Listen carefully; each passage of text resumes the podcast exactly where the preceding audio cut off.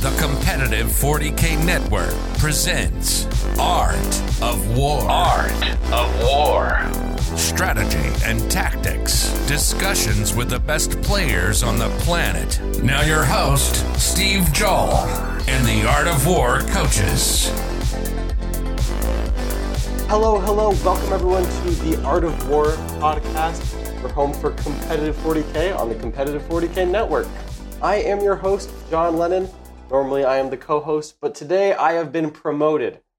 Been promoted by my boss and by the guest of today's very, very special episode. We're coming off of, well, we've got the highest ranked member of Art of War in the ITC this new 2022 season. We have uh not Senior Patriarch, maybe Tio Patriarch. We got Uncle Patriarch himself, Nick Nanavati, fresh off of a win at the Melee at Shiloh GT.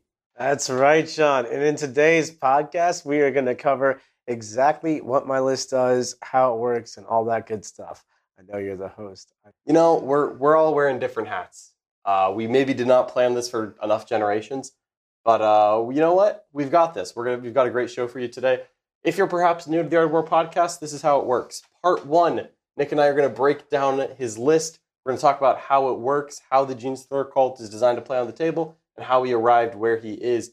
Part two, though, if you're a Patreon, you can uh, find us in part two where we're going to talk about all the different matchups that this army has. We're going to talk about how this Genestealer cult player is 3 and 0 against the new Menace Tau, uh, something I never thought I'd see. But Nick Nanavati has the secrets, and they are hidden in part two for all of our wonderful fans. John, I'm so excited to be here. I've loved talking about all four of my arms, and I'm here to talk about the Emperor. I mean, the Emperor has at least two arms. Everyone knows that. Everyone knows Everyone knows he's got at least two arms. All right, enough dilly dallying. Let's get to it. Nick, what was this GT winning Gene cult list you brought for us? All right, so it is a custom patrol battalion combo. I went for a custom trait because I just wanted to I fit my army's play style. So it was the industrial affinity, so I ignored hit modifiers for all my industrial weapons, and then it was instinctive behavior, instinctive instincts, something like that. Reroll charges. Reroll charges was very important, but that's basically how this army was designed to play.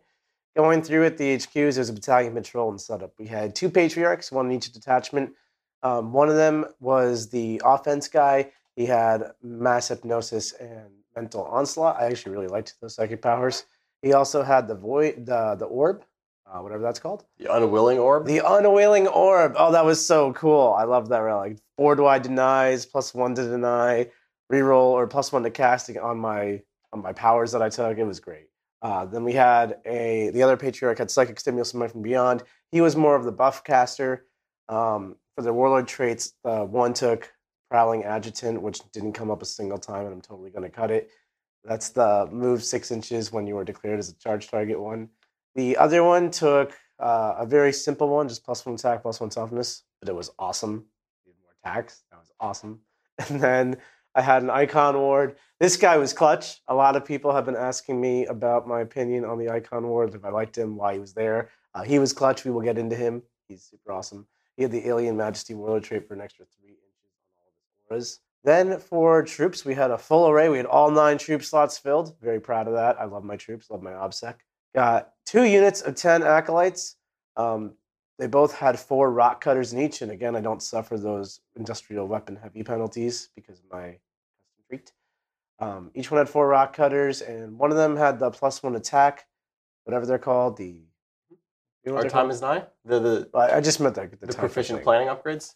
Proficient planning upgrades. That's what they are. Yes. So one had our, our time. Our time is nigh for plus one attack. The other one has, I believe, a trap sprung for that three d six. Pick the two highest on charges. Mhm. lovely. Um, I had three units of five acolytes. I gave them an assortment of weapons because I was trying to be clever. None of them ever shot a single time. All they do is rods. Those are all getting dropped. Forty-five point action monkeys. Then we have um, the real interesting part to my list, I think, four units of 10 neophytes, each with two seismic cannons. Um, we'll cover them quite a bit. Um, I forgot to mention I had one more HQ also. I had a He was okay. Um, I had for elites, two units of 10 Pure Strain Stealers. One of them had the pregame move, nine inches, where the game starts or at the start of the first battle round. uh, that perfect planning thing. So that was cool. 20 Stealers felt good. I had uh, three units of four Atalan Jackals. Each one had a demo charge to round out my fast attacks. Then I had a unit of two Ridge Runners. They had mining lasers and the spotter upgrade for an extra 12 inches of range. And to finish it all off, we had one humble Goliath. Okay. So whole thing fits in a battalion and a patrol, getting the extra slots, and crucially letting you take the same character twice. Noticeably, that would be the double patriarch. Yeah, for sure. The Gene Circle lists have to be built really particularly if you want to include multiples of the same character. Each one has to go in their own detachments, and you don't want to be too bad. Mhm. But yeah, I went for Battalion Patrol. I thought Double Patriarch was really important to this army. Uh, I've only been playing Gene Circle in the new edition for a few games now, probably like 10. And my first instinct, which is important to follow your instincts with Genestealer Your hunter's instincts. my hunter's instincts told me that double patriarch was the truth because we could make patriarchs while we stands. The army is very cheap, or you you can spend a lot of points taking huge acolyte and neophyte squads and you can also make the army really cheap. So patriarchs could be while we stands. That's awesome. They're like amazing while we stands. They can just sit in the back, cast powers. They can get their hands dirty if it's like relatively safe and problem solve. They're great. And um, you know, triple patriarch is a thing. I considered Ridge Runners being a good while we stand, which they are in this list, which is the last target, I should say. But yeah, big fan of that. So that's where it started. Okay. So, you know, you've already talked about the secondary, so let's just go ahead and lean into that. Um, I've heard you say that Genestealer is possibly the best secondary army in the game. Can you just explain for maybe, you know, this is actually our first episode with the new Genestealer Codex, at least in a pure sense. Can you explain how this army functions on a secondary level, what your your usual takes are, and maybe some of the tricks that the army has? Definitely. It, it's got so many tricks. I could be here all day. I could do a whole podcast on it, even. Maybe one with two parts. But um, for secondaries, I, the way I look at Genestealer is they have what makes them unique as an army, their identity is, the ability to show up all over the table, anywhere, at any time. Pretty much. It sounds like it's really good for battlefield supremacy secondaries like Engaged in All Fronts and uh, Retrieve Nachmund data. It's, it's pretty good at deploy teleport homers, line breaker. Um, if you make it good full of troops, it can be really good at stranglehold. So we are and like exceptionally good at things that um, other armies can't really do that well. So retrieve Nachmund data uh, requires you doing actions in all the quarters, and the higher you go up the competitive ladder, oftentimes players will make tactics and, and make a large points of part of their game plan around blocking your opponent's ability to retrieve that could be through screening enemy deep strikers and outflankers. It could be by engaging lots of units and hunting down infantry squads that could be doing it. Um, but with Gene Circle, I can show up three inches away with five acolytes using lying in wait and just instantly do an action, steal an objective, get a stranglehold. It's um, it's really just they're so good at the battlefield supremacy and retrieve Nachmund data that I, I start games basically at 22 at, or 27 out of 30 points on those two secondary categories. And then, you know, what's the third secondary? That's the magic question for so many armies because everyone can do rods and everyone can do stranglehold. But um, I built really good to the last and with the two patriarchs and the ridge runners. I can also audible into mental interrogation because I have um, two psykers. So one of them can cast the buffs, and the other one, who's normally the offense guy doing mass hypnosis and mental onslaught, instead he can just sit there and cast psychic interrogation all day go that. And then I have the ability for one CP to hide a secondary. And an interesting dynamic there is the one I like to hide is often from the no mercy, no mercy category. Well, you don't know. I take stranglehold, obviously. I take rods, obviously, based on my, or I take engage or something like that. I take those two categories. So something that I want to point out about this Genestealer Cult stratagem is that you have to reveal your secondary choice to your opponent once you score points. And that makes it really a lot stronger in some categories than other, depending on when you actually score them, right?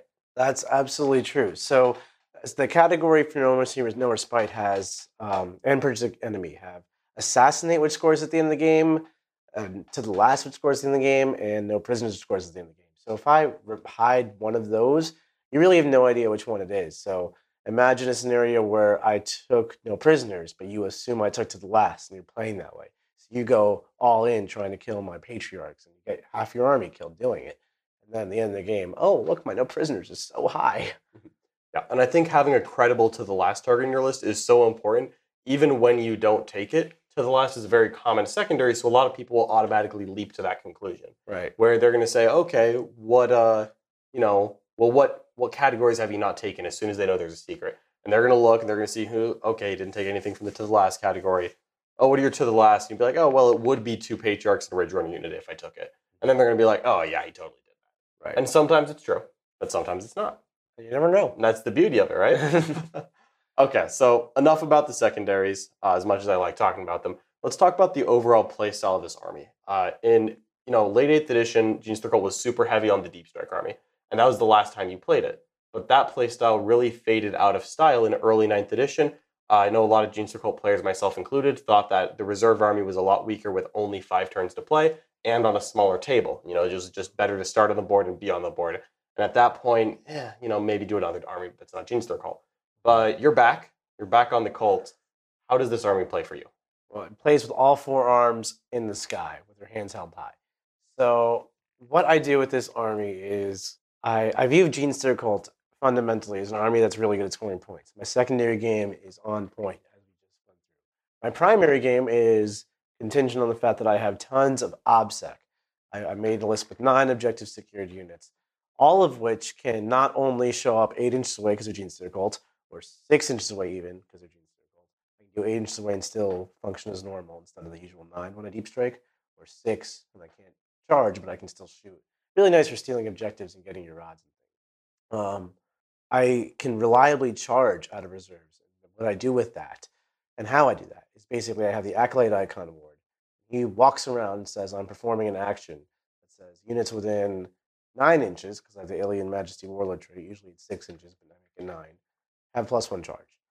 So he walks around, just gives us a giant aura of plus one charge. And I have these 10 man units of neophytes all over the place, 10 man units of acolytes. Come in and they string out. So I have two guys at the very end of, uh, like, imagine my army like in my acolyte Iconward back in my deployment zone, because that's kind of where he hangs out, emitting this nine aura forward. That's like kind of in midfield.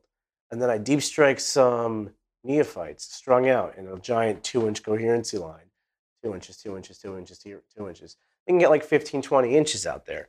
And then they hit a rerollable seven inch charges. They're eight inches away, and then they get plus one to charge. And they have free rerolls because I have the Hunter's Instincts trait. So I have all these junky OBSEC units coming in on turns two and turns three, flooding on my opponent's side, stealing all of his objectives, tagging units, getting into nooks and crannies, making vehicles shoot them, making units fall back to do stuff, uh, making my opponent struggle to do actions. And they actually shoot pretty hard until they come in. All these seismic cannons actually add up pretty hard with um, crossfire and exposed and all that. So I kind of kill key targets and then jam up uh, units and steal objectives and just keep the pressure on. My opponent's scoring garbage for primaries. I have board control at this point, so I'm scoring pretty well. My secondary game is on point. That's the game. A lot of times I have almost nothing left, or I do end up getting pretty close to table, but that's okay. That is perfectly within the plan. Generations in making. Oh, you stole I stole it. That's what I'm here for. you stole it like an objective, right? Exactly. See, you get it now. Okay, so the army scores secondaries really well. You've got two that are very, very strong. It's, you know, engage on all fronts, retrieve Nachmund data. You can do those in almost any game. And then you've got a third secondary that is a secret, oftentimes, if there's not an easy one. And then, you know, because your opponent's not actively hunting it out, you just get a little bit better score on it than maybe you would have if they knew. And now you're looking at a really strong secondary plan. And your list, uh, because it's all over the place, it's not bad at denying secondaries, but it's really good at denying primaries. How do you hold primaries? Do you consider yourself a good primary me, or are you just banking on that differential where you get some eights, not tens anymore, and you just give your opponent zeros and fours and you call that good enough, or are you racking out 12s here? It's funny you say that. I, I don't actually think it's a good primary army, but the more I've played it, it, it does actually do really well on primary. Um, so I start my game really, really defensive. Almost every deployment is different with Gene Cult because it's based on my opponent's ability to interact with me in the first couple turns and how much I feel like reserving in that match. Um, and I have gen when I approach every game is, is kind of different. So part two is really going to be awesome when we go through how I approach the matchups. But generally, when I deploy, it's just my 10 man Purestrain unit on the blip on the line. And this is the one that pregame moves with they came from below. So if I go first, I can move them forward, move them again on turn one, charge something and really nuke it, and oftentimes go right back in reserve. I can threaten my opponent with that. I'll very sportily let them know I can do that. I don't want to gotcha them. But they might be a little bit more defensive. Because like, I don't want to get hit by Stealers turn one. And then, of course, if I go second, I can just move, use my nine inch pregame move to go backwards behind a ruin. So I create a lot of distance between me and my opponent. And then I have another Goliath truck full of pure strains, usually behind a wall in the backfield. So no one wants to get anywhere near that thing because I can disembark three from that, flat advance six with one CP, just move 17 inches from wherever the truck is, and just 10 Stealers are right there. And they're going to hit mm-hmm. you, need you, and that's good. So it's very hard for people to get angles on me if I position them right, and you don't really go near me because I have Genestealers waiting to kill them. And then I have my demo bikes, eh, you know, my demo bikes, my jackals with the demo charge, just hiding around the wherever they can hide, basically. And they're ready to move nine inches forward or backwards. They're what I use to get stranglehold, and oftentimes I'll move block the opponent on turn one, so I really trap them in their deployment zone, keep them really far away from me. I don't want them moving up the table before my army gets here. I want to keep as much of the board as I can. And they all get killed in the first couple turns. That's that's fine.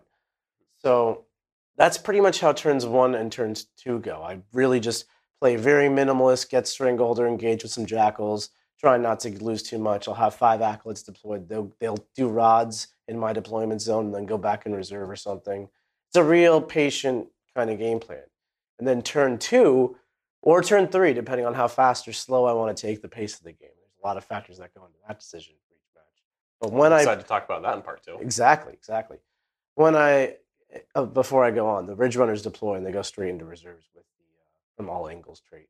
Classic. And then all of so I have ridge runners, I have 40 neophytes, I have like 35 acolytes. Um, all of that's in reserve, and so, like characters too, like the patriarch and typically, typically start there. All that comes in on turn two or turn three, and all in the most inconvenient places. And then I shoot you, shoot key units with all these seismic cannons. The ridge runners come in in this turn, they shoot down key units with their mining lasers. And then I hit like a, a ridiculous amount of rerollable sevens. One unit has like a 3d6 pick the two highest. So they kind of go, if I need to go into a faraway land not near my Acolyte Iconward, that's their job. Or if they can hit something really hard, they have a bunch of rocks off. And everything just jams up in there, OBSEC stands on your objectives. And I find I'm gunk up everything so well in a lot of games. A lot of units get engaged, fall back, they're inefficiently fighting neophytes. They're also trying to deal with the fact that I can spend 2 CP on lurk in the shadows to avoid being shot with like 10 pure strains or something. Hmm. It becomes threat overload and a very you have one turn to deal with all of this kind of threat overload, which means they don't deal with it all. It's all OBSEC. So I typically just ends up getting a 12 at this point in the game, and from there I can kind of steamroll it through. So I do end up scoring well on primary, but it doesn't have to be. Yeah, and it does feel like if you try to play like a little bit of the game every turn, I should say, or like you try to put a couple units on objectives, which is a very standard way to score primary, feels like that doesn't work for Gene Circle. No. Uh, I, you know, I've seen people take that very aggressive, like I'm going to flood the objectives and get my primary that way approach before. But you usually see that on like a, a hyper damage output army like Orks or a Slaanesh Demon Rush or like the Scouting Necron Rush. You know, those kind of armies are usually the ones that try this. But Gene Cult does it in a very different way, and I actually kind of like that. Yeah, I would say I typically either get a four on the top of my turn two or a zero on the top of my turn two. There's no AIDS cone my way. Um, the four happens if I get an objective I can hide on, and the zero happens if I don't in, in my deployment zone. Or a hold two mission. Or a hold two mission. Yeah, exactly. No no fours coming in the hold twos. So you really have to make up for that in the back half, uh, which is exceptionally hard if you have first turn. But the nice thing is if you get stuck with first turn, you actually get the ball rolling on momentum very quickly because you you you do nothing turn one, your opponent does nothing turn one, and then your army just shows up and nukes them. So um, there's a lot of different tempos to play GSC, which I really like, but it's a lot of doing nothing, installing, do nothing, installing, and then completely overloading at once. Yeah, I, I like that. And there are some, you know, there are so- some real advantages to going first in the current mission sets where a lot of these objectives are in the center. So if you go first, you can try to set up, you know, some little hidey holes in like the middle of the board where, you know, you've got your blip system. Mm-hmm. So if you go first, you could deploy something in a blip very aggressively and then move where you wouldn't have deployed that going second. Yeah. And so you can either be very far back going second or very far forward going first. And maybe you can find a little, you know, a center ruin that you never could have reached if you went second. But if it's out of line of sight, not an objective in the middle, you know, why not put some Atalan Jackals there, right? Right, right, absolutely. The blips make it a lot easier. And this army, um, su- surprisingly, G Circle have some amazing stratagems, but most of them are one CP, a couple of them are two CP. I actually find I don't have CP problems, which is really nice. I get to do things like move my blips around. Okay. So you're playing this, you know, this assortment list that's it's a little bit of everything, it's all over the place. It's banking on just OBSEC units going where they need to go. And that's, you know, you've got the reroll charges, you've got the plus one charges, you've got tons of units. You even have, you know, lying in wait to get the closer than six inches, the three inch away deep strike. All these options.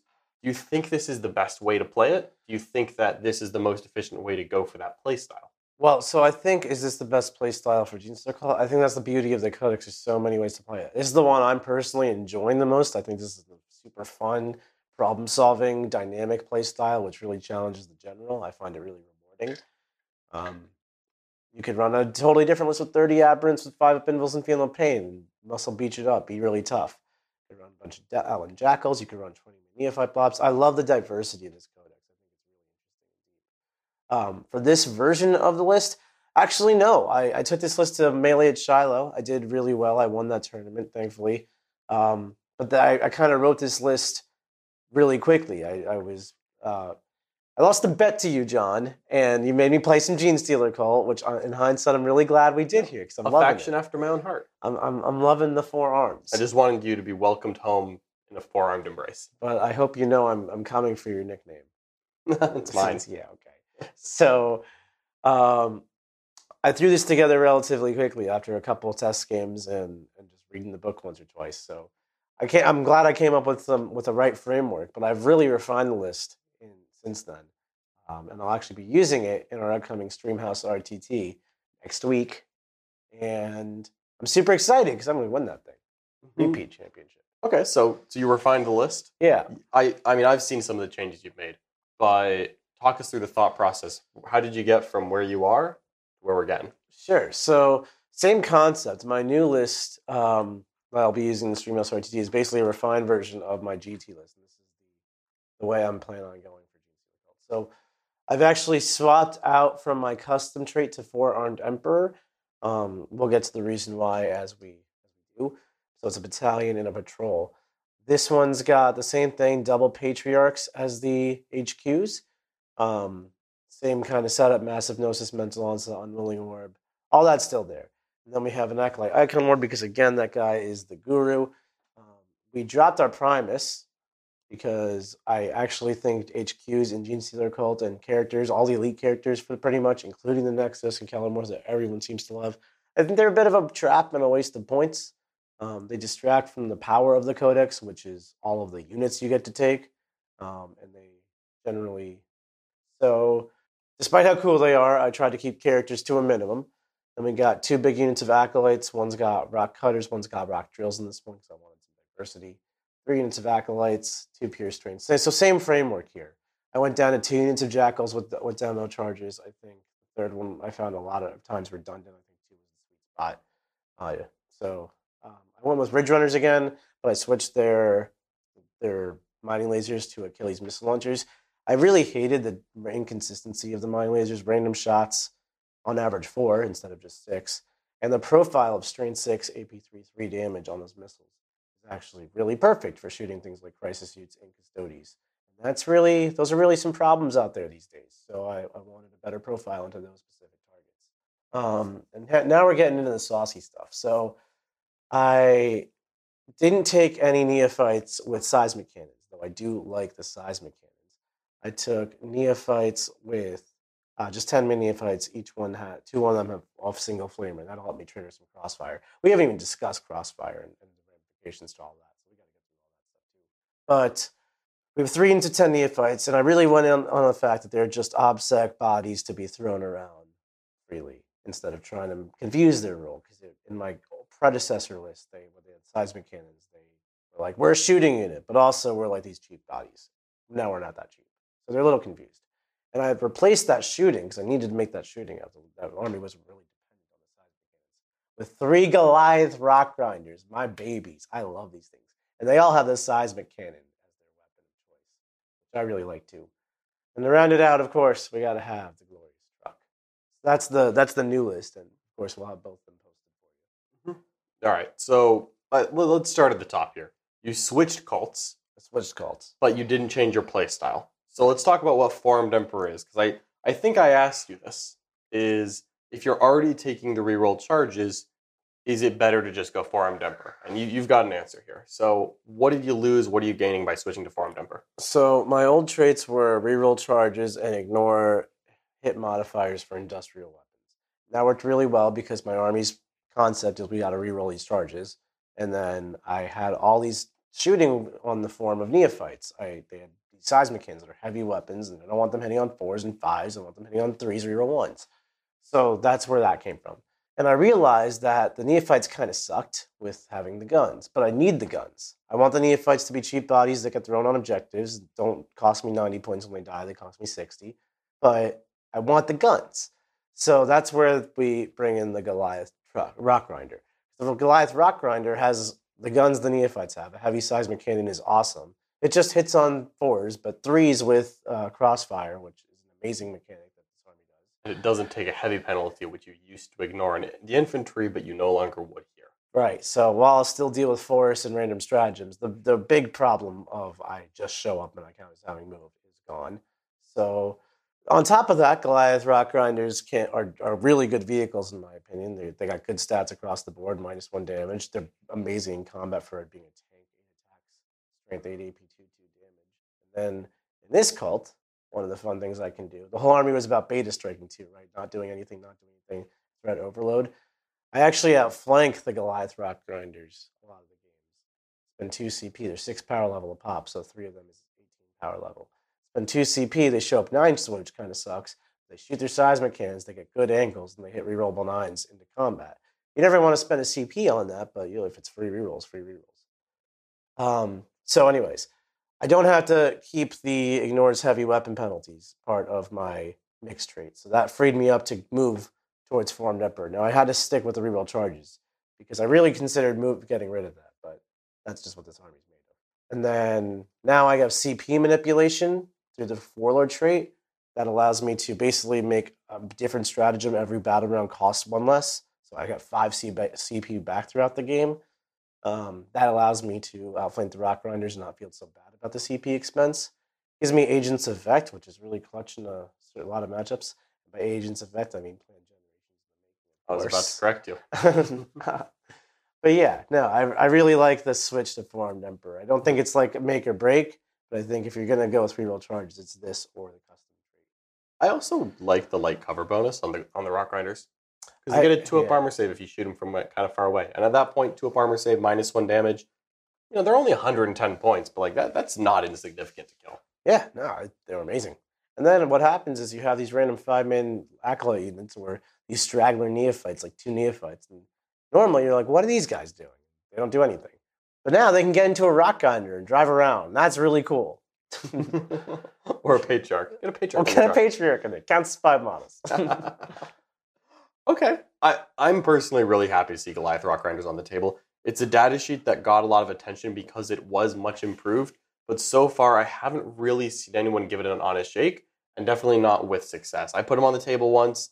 I think I messed them up, but also, I'll, I'll give it to you, I did deploy them on the table, and you are talking about a new angle here, you know, just paying the CP to reserve. I've been trying to conserve my CP because Genestealer Cult has such good stratagems, but Four-Armed Emperor has its own way of doing that built in. Right, right. it's all very deliberate here. Mm-hmm.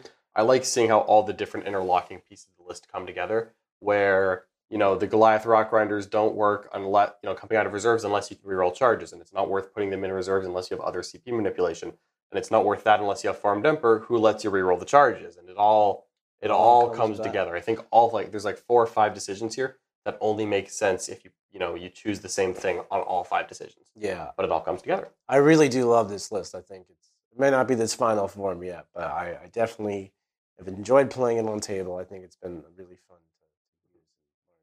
I mean, this is just a second generation list. Yeah, you've- we you've got many more generations. Many more. Okay, so let's talk a little bit more about some of like the different tech pieces that you've got here. So obviously, your army's great at coming in from reserves on turn two and three when you're allowed to, and hitting all these charges moving around the board. One of the problems that Gene Circle has historically had is that once they land, they kind of are there. And what I'm curious is how do you keep up the pressure on turns four and five? Do you either try to go for such good two, two and three turns that it doesn't matter, or how do you try to like keep the pressure up for the late turns as well? How do you get Uh, around the board after you've landed? I don't really need to get around the board after I've landed. I typically land and throw my army onto the objectives, so I I don't have to move anymore. I'm already where I need to go. Um, five man acolytes that do rods, they get stranded in the middle of nowhere. But typically they die right after they're done. And if I have five acolytes in the middle of nowhere, I just spend one CP, pop them back in reserve, and they'll get themselves somewhere useful next turn. Um, yeah, it, it's, I think it's a different game, especially with the new mission set. You don't have objectives spread all over the table that you're trying to get to by the end of the game, chase units down. This army just brings the fight to the objectives. It doesn't bring the fight to the enemy. It's all about playing the points. It brings the fight to the objectives, so then movement is done. That's pretty much how I view that. Okay, okay. Mhm. I mean, there are a couple, you know, little tricks here that I'll, I'll highlight for some of the viewers, which just help with the objective shenanigans, where you can advance and charge your acolytes for one CP. Right. You can spend a CP to flat advance six with any of your vehicles or your bikes or your Purestrains. We've barely even talked about that. Just feels like a disservice to the Purestrains, really. Good Genestealers. They're, they're, they're such good genes. Um, but there's so many ways to get your models, even when they're down, moving around onto the objectives. Because that, that is, as you mentioned, what Yeah. it's all about. I have used psychic stimulus on neophytes. So you move advance, and then psychic stimulus lets you advance and charge. And then my neophytes have gone 20 inches in one turn, and my opponent did not expect Obsec to go fling itself across the table like that. That's what this list is about.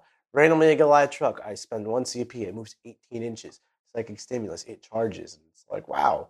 Didn't think a Goliath truck would be crashing through my walls. What is going on? and you can really just get stuff off that you have no business pulling off with this army. It's it's really you can get do as well as you are creative with it. I find I've pulled off absolute shenanigans, and I'm eager to find what other shenanigans I can pull off. Okay. All right. Um, let's let's kind of talk about um, you know the characters that you've gotten here. So you've got your patriarchs who are usually a support piece, and you at least like to preserve the illusion that maybe the hidden objective is to the last, so it doesn't pay to throw them away immediately. But you've got um, I I actually want to talk about the unwilling orb. If I'm being honest, because it's just my favorite relic in the book. Um, let's kind of talk about like what kind of support the patriarchs lend to the army because at 300 points for two of them, they're not an insignificant investment, even though they've got good value. What value do they provide? So they they're really interesting because I hate when I actually make them to the last because it makes me a bit more careful with them and I don't want to use them. But I love their melee. They're so good in combat. They run in there, they reroll wounds, they're flat two damage, three on sixes. You got more sixes because you reroll wounds. Hit on twos, that's just clean. They just slap stuff up. Um, they can form a bit of a psychic onslaught duo. Um, one of them will typically one of them's casting might from beyond every single turn. I don't like it's just happening unless it's like turn one. Yeah, and that's plus one attack. Yeah, that's plus one on a- attack. an army with a lot of combat units, money in the bank. Exactly. Like he'll cast it on himself and then go in with seven attacks base from his warlord trait, and then eight with mental with might from beyond, and be like, I have eight attacks. Let's fight. So he casts that, then he'll cast smite. His buddy will cast smite, and then I'll cast mental onslaught, which is a psychic power. It does. It's one of my favorites. I, I didn't think I'd like it this much, but I really do. You ro- roll four dice for every five up you get a kill a, model with that, then you roll three dice, and then for every five up is immortal. And if you kill a model with that, then you roll two dice, one dice, etc. And I find like if you are going after like something like shield drones or custodes or any or space marines, and they have you can cast smite or do something to them, get them down to a model with one wound left. That's actually very easy. And then yeah, once it's at one wound, cast mental onslaught. I happen to get a five or two, or I get two fives. You're actually on average going to get two fives on four dice. It's very shaky math, but it's true. And then you do two mortals, and then there's a guy left with one wound again. You're like, oh, I get to roll again. I'll roll two more dice or three more dice, and you just keep rolling this train, and then you end up doing like nine mortals in your psychic piece. Like, where did this come from? I have two Genestealers, two patriarchs, and then of course they're really good at just uh, the unwilling orb is amazing. It lets me. Other people's secondary game, like a lot of times people are building random inquisitors into a list or something to get psychic interrogation off. They take psykers nowadays. It, not everyone is trying to avoid taking psykers to kill Grey Knights like they were, Thousand Sons like they were. That's a bit of a stale meta now. So you're taking psykers to try to get psychic interrogation. It's amazing. And building secondaries is more important than ever. So now I'm really shutting that down because I have a deny from anywhere across the table. It's plus one. go screw yourself. This is just awesome Satriox. So another thing, the reason I want to talk about the Unwilling Orb, even though it is my favorite relic, is because you have three characters in this list, and it is the only relic in the list. Yeah. Gene Circle relics suck. I don't know what to tell you. Man, I, okay. I was gonna ask because you know there there are some interesting ones. I yeah, I do. I've thought about like giving the Primus a really good sword, and then now how seeing my how my army spend CP, um, I would. And my new list I don't even run a Primus, so whatever. Um, you could take the Crouchling; it gives you more rerolls, but you're already paying for second familiar, so a patriarch actually can be eager to the last. You already have a reroll. You have command points in this army. I promise. Like it's hard to spend them all. I find. Um, it's very strange. Um, I, I just don't think you need any. I'd rather. I don't know. Like, there's nothing wrong with taking relics because I don't spend all of my CP in most of my games. You just haven't found one you like yet. Not really. Like, Do you think that we could put one of the top ten relic pistols in the game on that Iconward? I mean, why not? Let's get a why not? there. Okay, put them on there. Okay, okay. All right, so you know we're working down the line. Uh, you only have three characters in here, a little bit low for Genestealer Cult Army. Also helps a little bit with the, the secondary denial that we talked about earlier, Right. where I think you know Assassinate is probably going to auto-populate in people's brains when they see that they're playing against Gene's Circle, and it's just not actually that good here.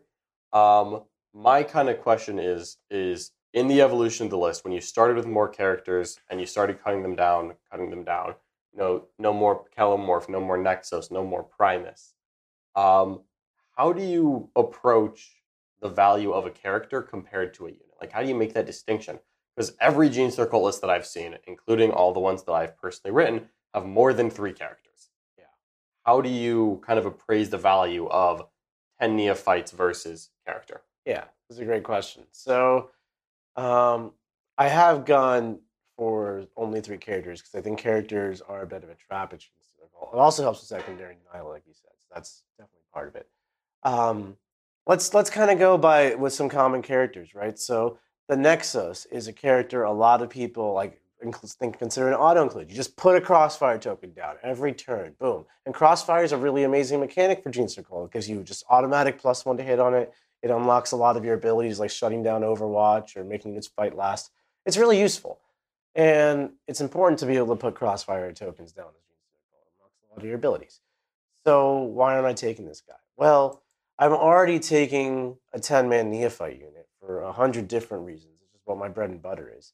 So if I just give them a flamer for five points, or two flamers for 10 if I want to really make sure, then I can deep strike in, shoot auto guns at 24 inches, even if I'm not in rapid fire.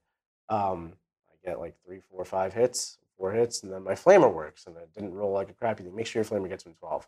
And then boom, I got five hits. That's a crossfire token right there. I have every bike unit has a demo charge. I just toss it, got a hit. Okay, cool. That's a that's a, a crossfire token. You have so many ways of just pooping crossfire tokens, you know, by just naturally playing the army. Worst comes to worst, I shoot the first Goliath rock grinder. I get a crossfire token. That's why I don't really value the Nexos. Then things like the Primus, reroll ones on everything. That's cool, I guess. What am I actually rerolling ones on? Two units of acolytes. I'm not taking heavy weapons in my troops anymore.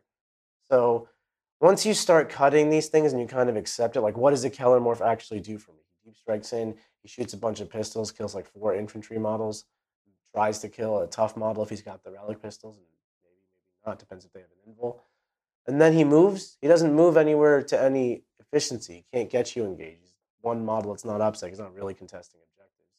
What is he doing for you? So when you get to the root core of it, the stuff that actually does stuff for you that isn't gimmicky is your army, is what I found. Like the stuff, the units you take. Okay. So just focus on the fundamentals. Focus on your fundamentals. There's a lot of flashy stuff in GSC. And I like flashy, cool stuff. Believe me, I thought of untargetable sanctuses and all kinds of goodies, but it's just not necessary. Your bread and butter is mm-hmm. better. Okay. Everyone So likes bread. everyone likes bread. I, I did want to ask a couple more questions about some of the upgrades that you've chosen and some omissions you've made yet again. You know, I'm going to keep grilling you on this because we differ so much. I want to I want to find the logic behind it. Uh, you have demo charges on a lot of your Atalan Jackals, and you don't have them on your Goliaths. And honestly, speaking as a friend, I have to ask: Is it because of what the Goliath truck did to you with the demo charge? no, no, no, you- the auto explode The didn't, auto didn't scar you. I am I am one who gets exploded. I am not one who does the exploding. Um, I like the d- demo charges on the jackals because they can actually throw them. Um, I, I learned apparently when you have an empty tank, no one can use those demo charges. So you're actually just paying five points to auto explode or to have the ability to auto explode, which is cool, I guess. But I it's I don't know. I've played a bunch of games and it hasn't come up. So what has come up is my Atalan Jackals throwing a demo charge. That's come up quite a few times. Just tossing the demo charge in. Do you ever do you ever spend the CPs on the demo charges Oh, I like do. plus one damage or Yeah, the yeah. max six shots? I, I do the. I haven't done the plus one damage, but I've done the max six shots um, a few times. I've done it when I really, really, really need to get a crossfire token on something, and also I want to hurt it. Um, I've done it against ten Kroot once. Yeah. I, I had four jackals with a demo charge and their Atalan weapons, and then the charge move kill ten Kroot and take an objective. And I was so proud of them. good for them. You know what? It was good. Good for those bikes. it was great. Uh, that was turn one for Stranglehold. I was real proud. So, okay, so just little bits of things, and and it just seems like you're kind of pruning the list just based on experience. You know, Yeah. like every every generation, every game, you look at the list, you refine it a little bit, you, you tweak it. Here's my question: What's one thing that isn't in this list that you want to include? Maybe didn't quite make the cut. Maybe if you found you know 50 extra points somewhere, you know you determined that something wasn't worth it in a future game. What would be the first thing you want to add in? five more acolytes. I'm missing a troop choice. I only have, and I'm eight. really, really upset about it. Like I, I, it pained me so much to kick that troop choice out of my list. I almost cut three Purestrains. like, I would never forgive you. yeah, for real. I, I, the fact that I have a battalion and a patrol and I only have eight troops, it boggles my mind and makes me so sad. So just just double down more of what you love. more of what I love. But like I can't afford to cut like four jackals because I have like the barest of minimum deployed already. I also can't actually put more stuff in reserve. I definitely want to go in reserve. Um, well, what I typically reserve is about half of my army. Apparently, that's a rule, so you have to follow that. so got to keep a thousand points on the board, yeah, even if some of it leaves on turn one. that's true. They will. Good. Okay. Outflanking Goliath Rock Grinders was a wrench I didn't account for. for my points. 330 points in reserves right there. Yeah, but honestly, like I, it's not like I think auto explodes is bad. It's, I, I want my five acolytes. That's what I want. Yeah, I just I just look at this and I want to cut lying in wait and put in. four Lying in wait is is amazing, and I literally we played a game today in the. It was an amazing game. Me and Richard Siegler. I was playing uh, my first time with Teen Circle versus his Tau. I beat Tau twice at the Melee Chala GT, and then I had to play against the King himself. But I made a really, really, really cool multi-step move block type of move. You should see it in the War Room. That's where we teach that good stuff. And you know it was integral, Mr. Lennon. Lying in wait literally made that plan come together. You want to cut it? Yeah. You, you want to cut it for a for the auto explosion. for four auto explosions. I'm proud of you. Okay. I mean, if you're going to charge those rock grinders in, you might as well do something like that, right? I they did quite a lot. They did a, quite a lot of dead stealth suits in combat. good. Good. Okay. Um. All right. So I'm, man. I'm I'm always struggling with this because I, I still look at Genestealer Cult very differently than you. You know, we've seen a couple different archetypes emerge. Twisted Helix has been popular. It's the one that I like the most. We've seen the custom cults that are taking like four of the little ones where you get like a six of Feel No Pain on your trucks. You know, you get the industrial affinity that you liked. You get the little baby transhuman, and just everything out the window. You just like command points and making charges. That's it. Yeah. Yep. That's your bread and butter. Nothing That's else it. matters. Do you? Because you played some games with Twisted Helix. I played. I started Twisted Do you Helix, yeah. miss uh, like hitting a little bit less hard? Has that become a problem where you know against tougher armies that are willing to bully the objectives? If you can't hit hard enough, has that become a problem yet? It has in my every game. I learn new stuff. So like I, get, I level up as I play this army. I get generations older. Um, so in my earlier games, when I was less experienced with this list, this style of list, it definitely was because oftentimes you don't think of creative outside the box solutions until you're super experienced with lists. Not that I'm super experienced, but experience gives you knowledge like that. and you solve problems that you can't think of creative solutions for by hitting it harder. So if you can't hit that hard, it's kind of a crappy way to solve that problem. But what I found with this toolboxy, I'm all over the place style of, of Gene Circle, I don't have to actually fight my problems like that. I, I haven't found one where I feel like I need to fight it head on. There's nothing I can do besides tackle it directly. So I don't know. I think I can creatively problem solve my way through not hitting that hard. I don't like not hit. Pierce, I still have two units of ton Purestrains. They're not twisted helix Purestrains. That's like another degree of damage. But these still hit pretty hard. I got double patriarchs. They hit pretty hard. Rock saws and, and drills. They hit pretty hard. Every Goliath truck, they matter. Mhm. You know, I, I hit. Still adds up. Okay. Yeah. All right. Well, I'm um, man, I, I I've got to admit, and normally I would turn to Steve here, but I'm I'm starting to run out of questions. Man, John, I'll pretend to be Steve. We should ask me about my feelings. In part two, where we're talking about all the matchups and how I approach them. We'll take these lists and we'll go through part two, each individual matchup. So, how I've beaten Tau three times against even Mr. Siegs himself. Spoiler alert. Then we played um, how we play against Admech, Space Marines, all those goodies. So, check it out in part two. If you're a War member or YouTube, you can subscribe there, or of course on our Patreon and our website. Thank you so much, everyone, for joining us. We hope you enjoyed this episode, and uh, we look forward to seeing you in part two. If not, we'll catch you next time. But uh, part two. Thank you so much, everyone. Like what you just listened to?